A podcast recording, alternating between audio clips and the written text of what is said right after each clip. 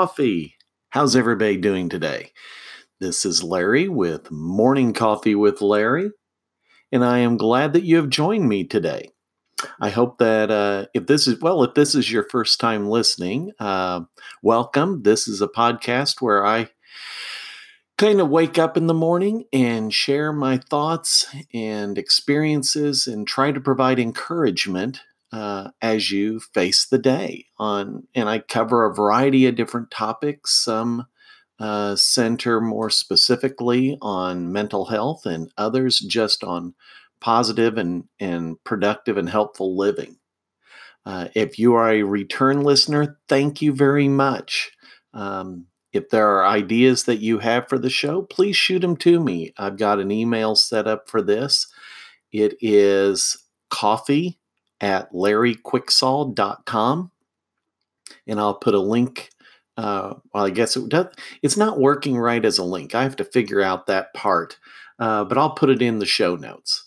Uh, so you can just copy that over uh, if you would like to send your thoughts or suggestions.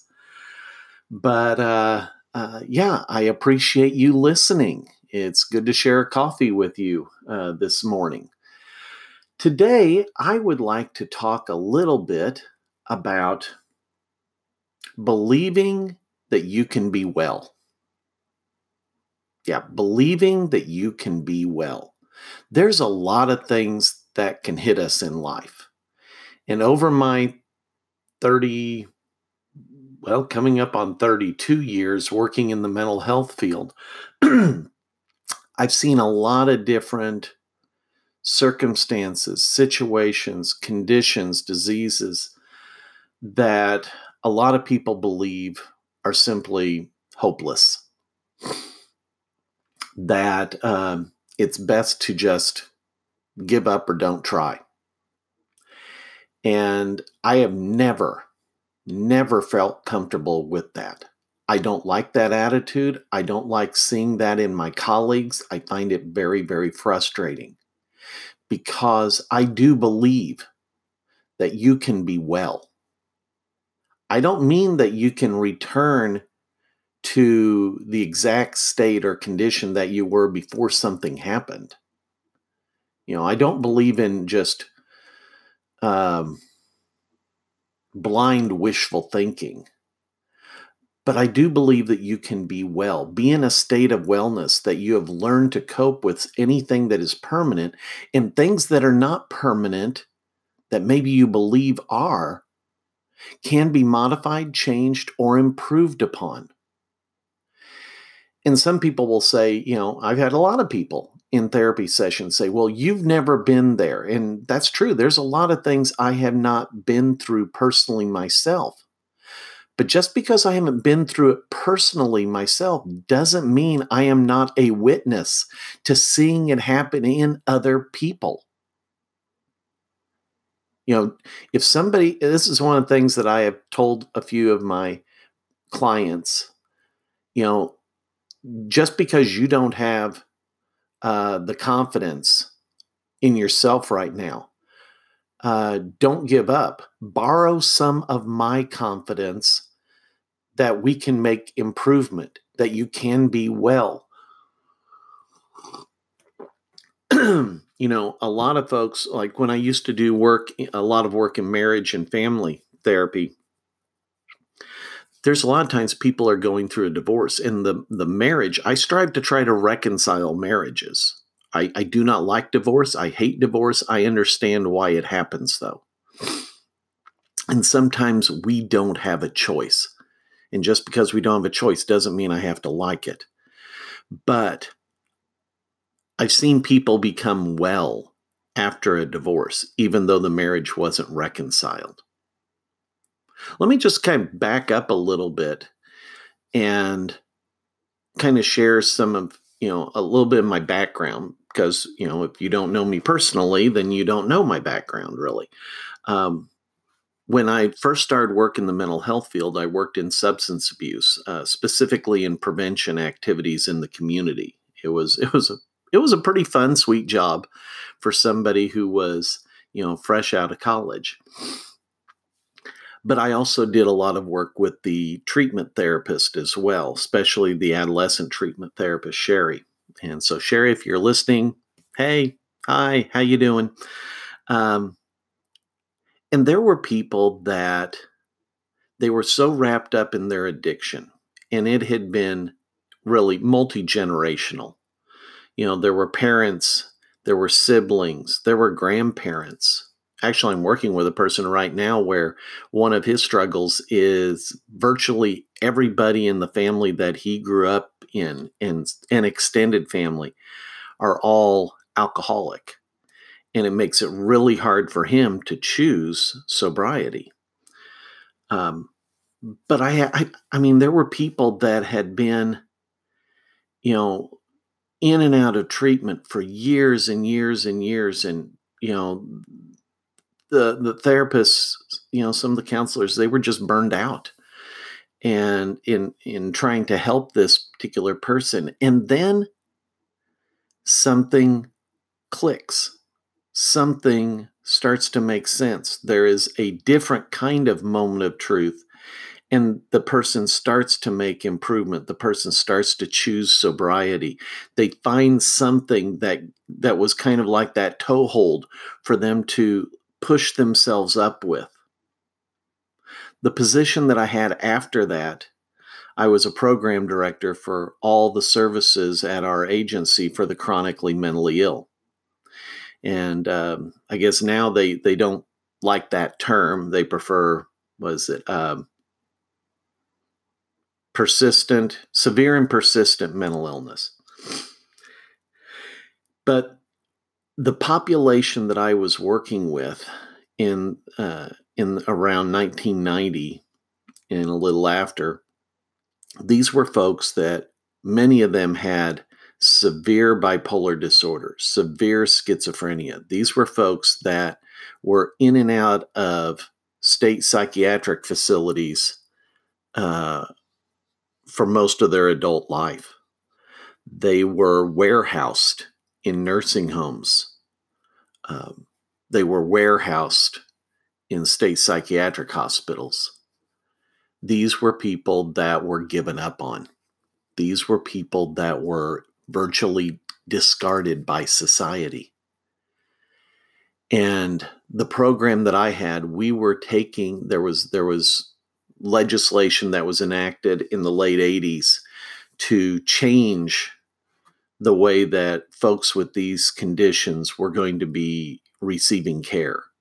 And there was a major push for deinstitutionalization.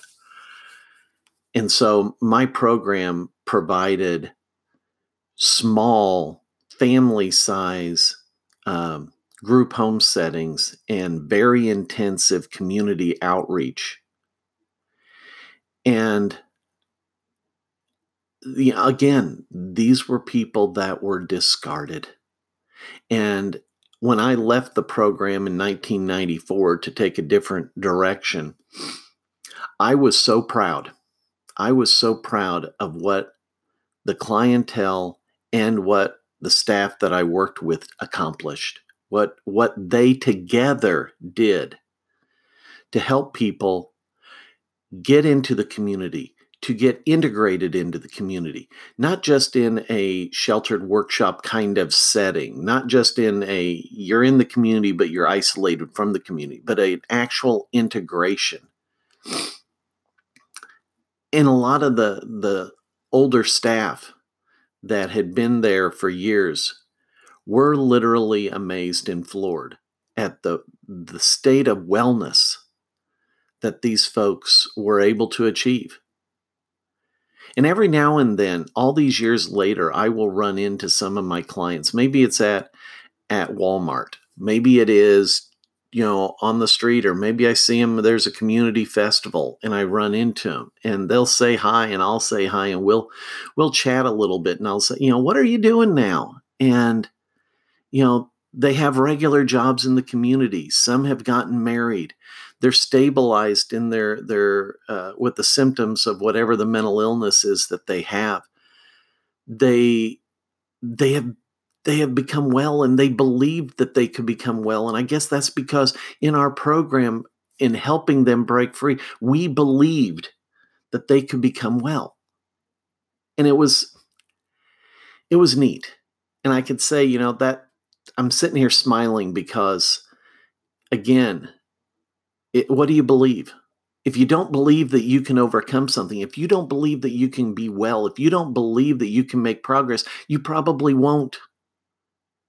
But if you do believe that you can, and again, I'm not talking about blind wishful thinking, you know, that that's borderline delusional. I'm talking about making progress, making having success, not buying into the notion of just you just need to resign yourself to the fact blah blah blah.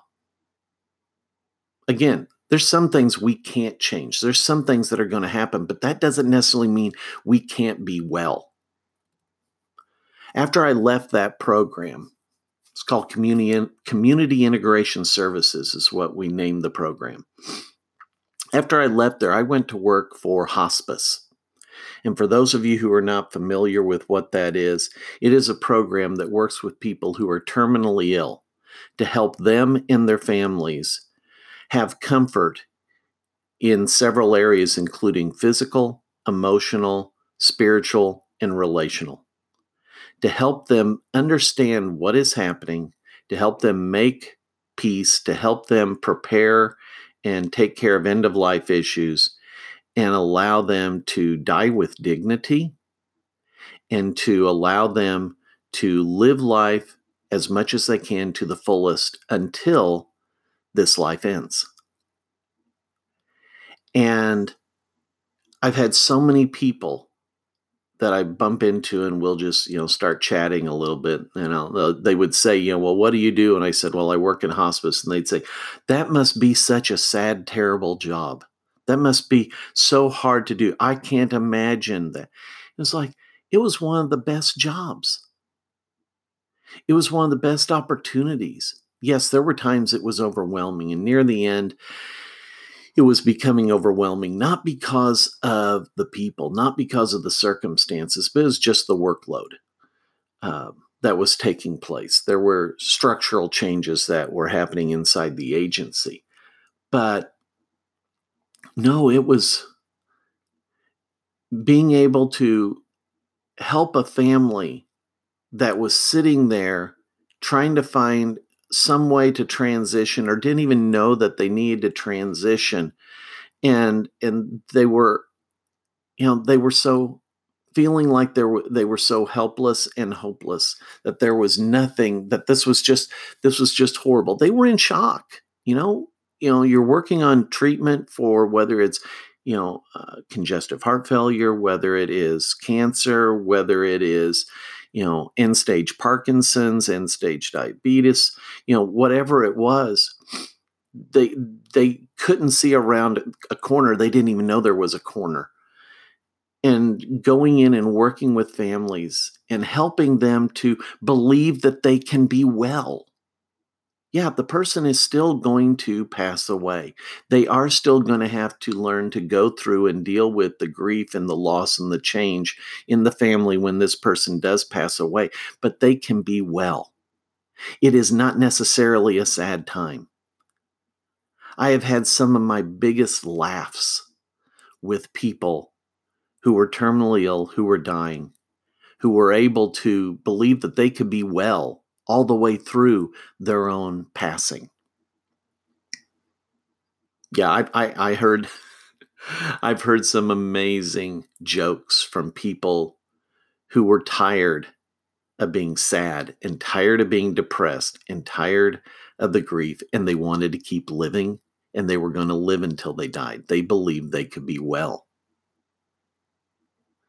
You know, there's uh, the past decade, I've been working with uh, veterans through the Department of Veterans Affairs.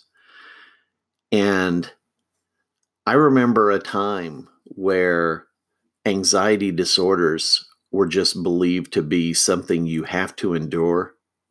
And there is nothing really that can be done about it except see your psychiatrist, take medication that a lot of times, you know, has the potential for addiction in people. And and and the idea that well there, there's just nothing that can be done. And i guess at that point in my life i had worked with different populations where i had heard that and i had seen the evidence that that is not the case. And i called bull. Well i added on the second word but you know i want this to be a family friendly podcast. But i called bull on it i said no that's not acceptable to me. There was a fella that I, I got to meet at a, a conference down in Nashville with the American Association of Christian Counselors. I'm trying to think of his name. Um, he had a particular program that he was selling at his booth in the um, uh, where all the vendors are at, at one of these conferences. And he talked about the notion of tolerable recovery. The idea that, you know, yeah, you can have recovery, but it's just going to be tolerable. And he did not like that term. He did not believe in that term. He said, I may not know all the answers, but I believe that the answers are out there. And we just need to identify, learn, discover them. And uh, that stuck with me. That stuck with me. Because, no, that's true. We don't know all the answers right now. But that doesn't mean they can't be identified. And whenever I started work with the VA, that was that was one of the the struggles that I had was the the idea at that point in time that, you know, you just can't do a whole lot about severe PTSD. You can't do a whole lot about severe panic disorder, you know, uh, severe social phobia. Uh, you you just can't. Well, if you listen to my podcast from yesterday, you know I don't like the word can't. And I had been working in with with folks in my private practice uh, prior to starting at the VA where I had come across some ways of looking at anxiety and ways of of uh, treating it and guiding people through a process that was very very successful. Uh, it kind of floored me because again, when I got my master's degree, there was two things they said as we were studying what to do for anxiety disorders, and those two things were get them an appointment with a psychiatrist so they can be put on anti-anxiety medication like Xanax and teach them how to do deep breathing. That was it. That was it. I thought, boy, we don't have a clue. That was back around, again, that was, what year was that? 1990 at the University of Illinois. And that was basically what we were told. And in the years early 2000s, I was making good progress. And so when I went to the VA, I knew that there were things that we could do to help those with long term and severe anxiety. But I will say, I was um, taken back by the severity that some folks have from long term combat tours and situations where the anxiety is is hard to match in the civilian world. It can be matched, but it's it's hard to match at least, you know, from my experiences. And I had to dig deeper because again, I don't like tolerable recovery. I don't like the idea of, well, this is just as good as it gets. I call bullcrap. And so I started looking and looking at other avenues, trying to look through other people's eyes. I was looking through the eyes of, of a social work therapist. So I started looking through the eyes of how do how do psychologists look at this? And then as I was doing more reading, then it was like, well, wait, there's a biology component here. How do people who understand biology look at this situation? What are the things that they see? Then I started looking at how do neurologists What are the structures in the brain that are involved? Is the brain hard and fast and doesn't change, or is there what we now know as neuroplasticity? Are there is the brain as a uh, dynamic organ able to make changes based upon what the person is experiencing in their environment as well as their internal environment? What about you know going back to intro to psych and learning theory? How does that come in and play a part in it? So I started looking at you know anxiety from all these different angles and it was like wow if you take a 365 or 360 degree approach you can start seeing more progress or more potential for progress and and and success than what you did just having a, a single viewpoint a single approach you know they they talk about cognitive behavioral therapy as kind of like this marriage between cognitive theory and behavioral theory. And if you talk to, you know, your hardcore theorist, you know, the cognitive theorists, you know, will say, you know, no, you can't combine the two, and the behavioralists are the same way. But you know, most people try to utilize those combined techniques, and that's kind of what I'm doing. Except I I I look at where's more Where's more than just those two? And I've seen people start, once they understand, then they start believing that they can be well. And if they believe they can be well, they start putting into practice some of these different things. And they start doing what I have seen other people do, and they start to make progress. And what's what's amazing is when I see people who are you know, um, in a very disabled state, after a period of time, they don't even meet the criteria for, you know, anxiety disorders. You know, I've got several that they don't meet the criteria for PTSD anymore.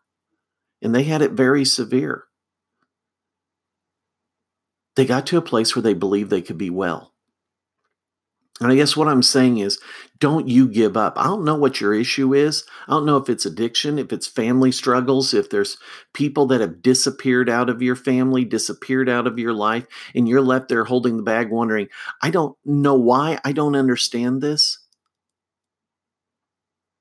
I, I don't know if it is, you know, you're facing a, a severe debilitating illness. I met a person recently.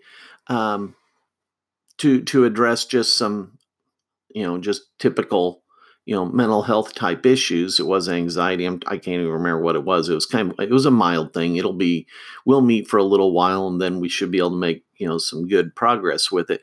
But in the conversation the person said you know i'm also terminally ill and I looked at the person it's like, mm, okay, when I hear terminal illness, I think of six months or less. Uh, you look pretty darn good. And, you know, it was not to that phase, that end phase of it, but uh, has a permanent, progressive, non successfully treatable condition that, uh, based upon where he's at in it, he's probably got two to three years and he's doing well. Yeah, he has the condition. Yeah, if it progresses as his specialists believe, yes, he will eventually pass away from it in, you know, sooner than later. But he, he's well. He's living life. He's coming in to resolve a couple of few things because he wants to keep living life large, living life full. He believes he can be well. And I believe he's going to. He's going to live life well because I could just see the attitude in him. He's the kind of person that, you know, everybody kind of, all the therapists kind of wish to have because they, they, they, they make you feel good at the end of the session. Do you believe you can be well? Do you believe you can be better? Do you believe that symptoms can not have as big of an impact on you? If not, why not? What's getting in your way? If you're working with a counselor or therapist, do they believe that you can get well? Do they believe that you can make progress? Hopefully they do. But sometimes they can kind of get stuck in a rut also. And I've been in that rut. I'm not saying I haven't been, I have been. But believe you can be well. It opens doors that otherwise are closed. I guess the opposite of believe you can be well is believe I can't be well. And again, listen to yesterday's podcast. You know I don't like that word because it locks us in to where we're at. Believe you can be well. All right, that's it for today. Again, my podcast has been running long and I apologize. I know that, you know, need to keep them down shorter, you know, for your commute time or wherever you are when you listen. But thanks for listening. And if you do like this, please share it on social media. Um, you know, share it with your friends uh, if it's helpful.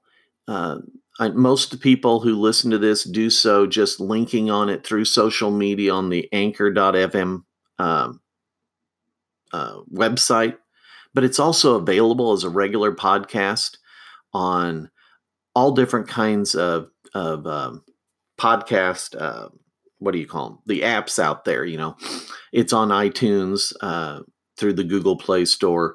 Uh, there's, I think, there's nine different places that this gets sent to for different podcasting apps. Um, but yeah, please share if you like this. Uh, help me get the message out to others. As you see, you know, it's not. This is not, this is a free podcast. I'm not sitting here trying to hawk things. Um, at least right not right now. Uh, I've had some people that have said, "Hey, could you put together some different things?" Uh, and it's like, yeah, I, I, can probably put together a few things. Actually, I'm working on one right now that's for folks with uh, uh, uh, and families that are going through terminal illness. I've got some different materials I'm trying to put together, but that's not what this is about. This is not an infomercial. This is just me having a cup of coffee with you this morning. So, good morning, and it's time for me to get out and take care of the livestock this morning. So you have a great day, and we'll see you next time. Bye bye.